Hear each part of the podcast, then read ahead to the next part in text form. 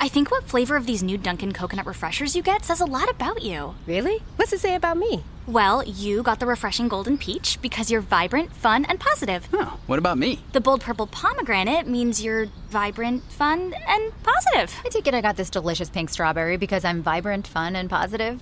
Yeah, it's a simple system, really. Share the shine. Enjoy a medium Dunkin' coconut refresher for $3. Order ahead plus earn rewards. America runs on Dunkin'. Participation may vary. Limited time offer excludes classic Dunkin' refreshers.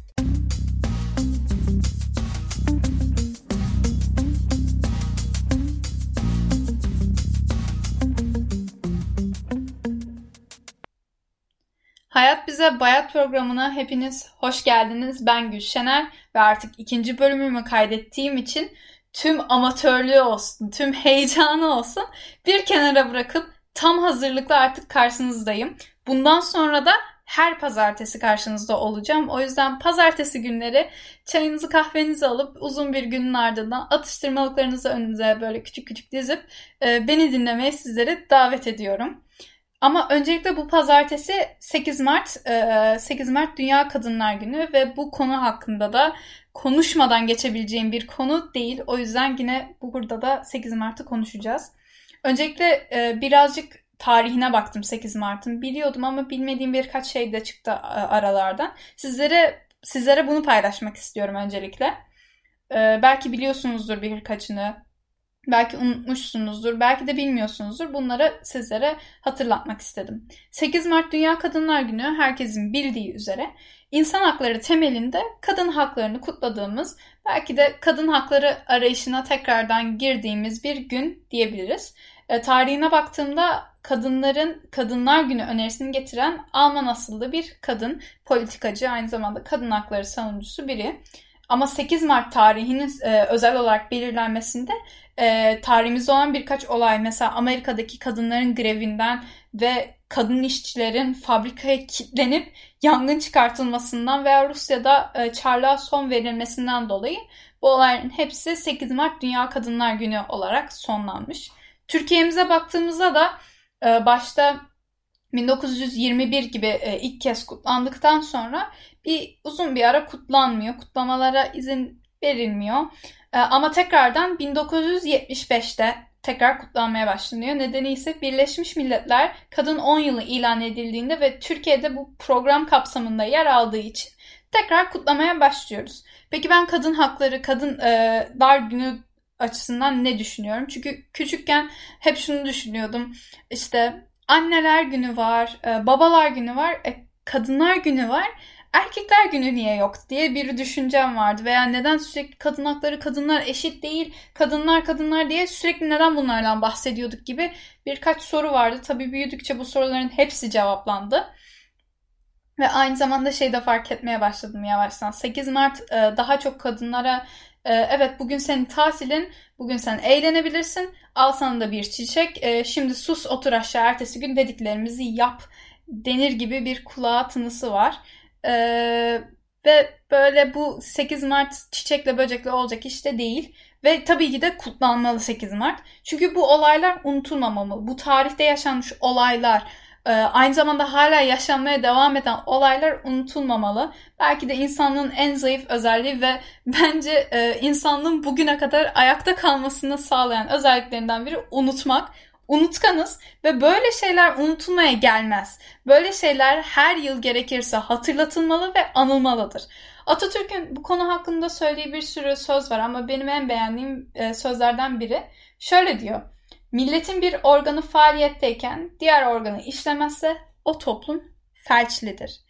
Yani erkeğe bir sürü hak verip kadına hak vermezsek sanki ayağımız e, sakat böyle yürüyemeyen bir toplum oluruz. Felçli bir toplum oluruz ve unutmayın ki veya sanmayın ki Türkiye'de e, bu haklar çok daha sonradan tanınmış. Baktığımızda seçme ve seçilme hakkı Avrupa'da hatta dünyada bir sürü ülkeden çok daha önce kadınlar e, seçme ve seçim hakkına ulaşıyor ülkemizde. Tarihleri şöyle. 1930'da kadınlar seçme hakkına ve 1934'te de seçilme hakkına ulaşılıyor. Ve Avrupa ülkelerine bakıyoruz. Fransa ve İtalya'da 1946'da hatta daha da sizi şaşırtayım İsviçre'de 1971'de kadınlara bu hak layık görülüyor. E, o yüzden veya sanmayın ki Türkiye bu konu bu konuda çok e, gelişmemiş biri bir ülke gibi düşünmeyin. Veya kadınlarımıza baktığımızda Türkiye'de 1937'de dünyanın ilk kadın savaş pilotu olarak Sabiha Gökçen, 1950'de dünyanın ilk kadın savaş muhabiri olarak Semiha Es, belki daha milyonlarca insan ismi burada sayılabilir. Ama e, bu e, konulara bak bakıyoruz çok güzel evet ama şimdi bakıyoruz bir Avrupa ülkesiyle Avrupa ülkesinde yaşayıp büyümüş bir kadını e, kıyasladığımızda kendi ülkemize e, aradaki farkı görmek de beni birazcık üzüyor veya başka üzen bir konuysa kadınların başarılı olduklarına inanmayışımız. E, ne demek istiyorum? Çok eskiden bir TEDx konuşması izlemiştim. Ben TEDx konuşmalarını bir ara çok fazla izliyordum. E, insanların başarı hikayeleri beni etkiliyordu. Ve orada da çok başarılı bir kadın kim olduğunu hatırlamıyor hatırlamıyorum ve bulamadım da e, çıkıp şöyle bir konuşma yapmıştı. Demişti ki ben bu başarım hakkında bana sorulan soruların çoğunun alt metni şöyle. Tamam siz buraya kadar başarılı bir şekilde geldiniz. Sizi buraya getiren kim? Arkanızdaki erkek kim? Gibi sorular e, soruluyormuş ve gerçekten inanması güç değil. Bu, bu çok sorulacak e, sorular. İnsanların e, düşünceleri hep bu yönde. Yani bir kadının başarılı olması için bir erkeğe mi ihtiyaç duyması gerekiyor gibi soruların yanı sıra da üzüyor bu olay beni. Çünkü e, gerçekten ülkemizde ve dünyada da aslında erkeklerin başarılı olması normal karşılanırken kadınlar başarılı olunca bir olay oluyor. E, bunun bu yüzyılda olmaması gerektiğine inanıyorum ve bu düşünce içindeyim. Sizin de bu konu hakkında birazcık fikirlerinizi merak ediyorum. Bu yüzden bana Y kuşağı mail üzerinden bu hayat bize bayat.gmail.com'dan Z kuşağı da Instagram hesabımdan e, hayat bize bayat hesabından bana ulaşabilir. E, aynı zamanda da bir YouTube hesabı açtım. Artık YouTuber'ım. E, oradan da videolarımı izleyebilirsiniz. E, hepsini yapabilirsiniz. Yorumlarınızı, konsept fikirlerinizi bekliyorum. Şimdi bu konunun hakkında birazcık kısa kesmek istedim. Çünkü geçen bölüm o kadar çok ekşi sözlük hakkında konuşmuşum ki bölümün adı ekşi sözlük e, olabilirmiş. E, ama sanat bölümünde böyle kenara köşeye itilmiş işte üstü kaplanmış bir e, bölüm olmuş gibi oldu. O yüzden öne almaya karar verdim. Çünkü podcastimin asıl amacı sanat. E, o yüzden sona sıkıştırmamak istiyorum bu bölümü.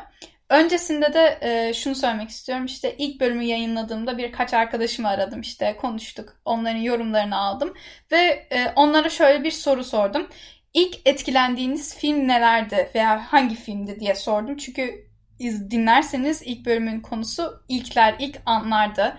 Ee, Sude arkadaşım, e, yakın arkadaşlarımdan biri ilk etkilendiği filmi bir Türk yapımı olan Unutursam Fısılda filmi olmuş. Gerçekten ona e, sanki bütün dünyayı e, yönetebilecek bir güç e, ve motivasyon verdiğini belirtti. Çok da beğenmiş. Ben de izledim, biliyorum filmi. Güzel bir filmdi. Başka bir yakın arkadaşım Özlem de en unutulmaz filmi e, The Pianist filmi olduğunu söyledi onun için.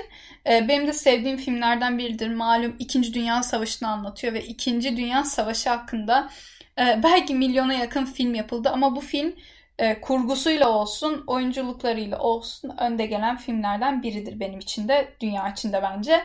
E, ve şöyle dedi Özlem, çok güzel mesajlar çıkartılabilir bu filmden ve ayrıca sonunda ağladığım nadir filmlerden biridir dedi. İki filmi de daha önce izlemediyseniz ikisini de size şiddetle öneriyorum. Ve artık konseptime geliyorum yavaştan. Bu hafta konseptim dahilinde size e, müzik, e, film önerilerinde bulunacağım.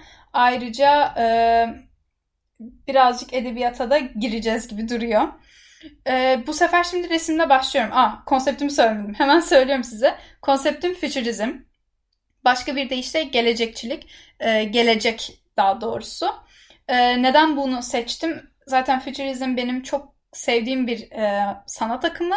Ayrıca birkaç önümüzdeki bölümde de Z kuşağının geleceği veya ne düşünüyoruz, ne hissediyoruz gelecek hakkında bizim için pembe mi, gri mi, flu mu şeklinde e, bir bölümde kaydetmeyi düşündüğüm için öncesinden o bölümün e, alt taşlarını yavaştan diziyorum.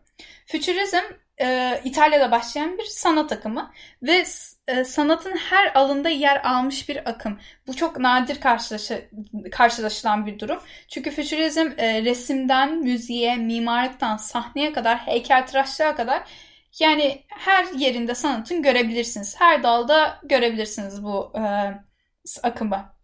Benim de kendi çapımda e, sürrealizmden daha sonra en sevdiğim akımdır. E, şimdi resimle başlayacağım.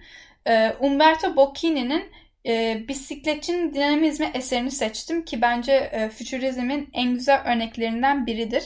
Ve şu an sizden bir isteğim var. Lütfen telefonunuzdan e, Google'ı açıp e, bisikletçinin dinamizmi yazıp görsellere tıklamanızı istiyorum. Eğer bilmiyorsanız bu resmi. Ve resmin hangi yılda yapılmış olacağını tahmin etmenizi istiyorum sizden. Çünkü bu resim sandığınızın aksine 1913 yılında e, resmedilmiş Umberto Bocchini tarafından. Ama baktığınızda göreceksiniz ki sanki 2021 yılında bile yapılmış olabilir e, bu eser diye düşüneceksiniz. Başka bir örnek ise Giacomo Balla'nın Tasmalı Köpeğin Dinamizmi adlı eser. Şimdi bunu da yazıp hemen e, tarih e, önerilerinizi alacağım. Aklınızda tutun. İki resimde de göreceksiniz zaten dinamizmi, renklerin kullanımını, e, resimdeki düşünceleri falan çok odaklanıp baktığınızda çok daha sizi içine çekecek iki eser. E, Tasmalı Köpeğin Dinamizmi ise 1912 yılında yapılmış. Ama e, iki eseri de sanki bir İstanbul Modern'e gittiğimizde bugün korona olmadığını düşünüyoruz. İstanbul Modern Müzesi'ne gittiğimizde gerçekten orada görebileceğimiz altında işte 2020 yılında resmedildiği gibi yazılar olabileceğini düşündüren e, birkaç eser. E, bu resim köşemi kenarda bırakıyorum şimdi ve filme ilerliyorum. Ee, tabii ki fütürizm e, filmleri de oldu ama bana pek hitap etmediği için fütürizmi bilim kurgu filmleri olarak çeviriyorum ben. Ve herkesin izleyip vay dediği Back to the Future serisine de değinmeden yanından e, köşesinden geçerek başka bir film önereceğim sizlere. Yine eskilere gidiyorum. Ama e, bu filmi geçen haftalarda bir daha izledim sizler için. E, bahsettiğim film Film e, V for Vendetta filmi. 2005 yapımlı bir film. Ünlü oyuncuların ve yönetmenin yer aldığı bir film. Ama bu filmi size önermemin nedeni e, bu film 2020 yılının İngiltere'sine anlatıyor. Ve tabii ki de 2020 yılını korona ile geçirmiş olmamızı yanı sıra işte filmde düşündükleri, e, hayal ettikleri kurgu çok güzel ve hafif bir tebessüm ettirtiyor insanı 2020'yi de bildiğimiz için. Hoş bir film. Bir tane de e, bilim kurgu olan ama çizgi film olan bir film önereceğim size. Belki anladınız hangi filmden bahsettiğimi. Wall-E'den bahsediyorum.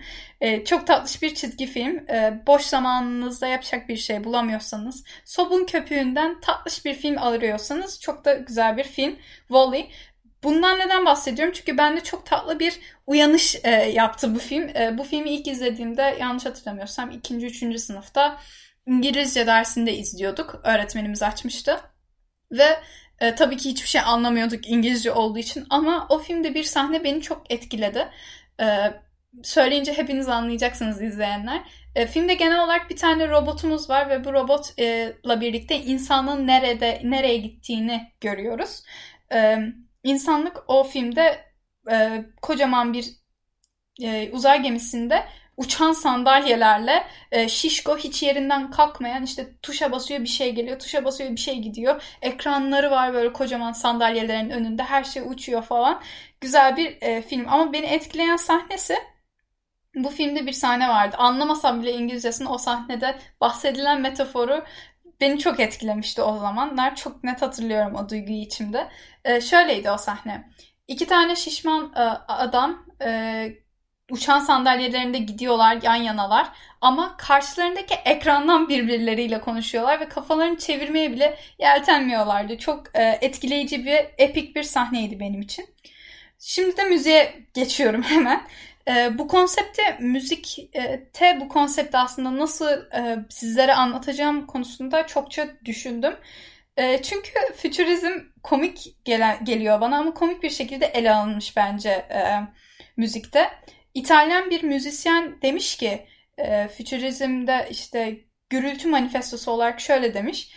İleride müzik sadece gürültülerden oluşacağını iddia edip yani demek istediği bu trenlerin sesi, motor sesleri, insanların sesleri deyip bu sadece gürültülü bir müzik yapmış ve aynı zamanda gürültü makinesi yaratmış.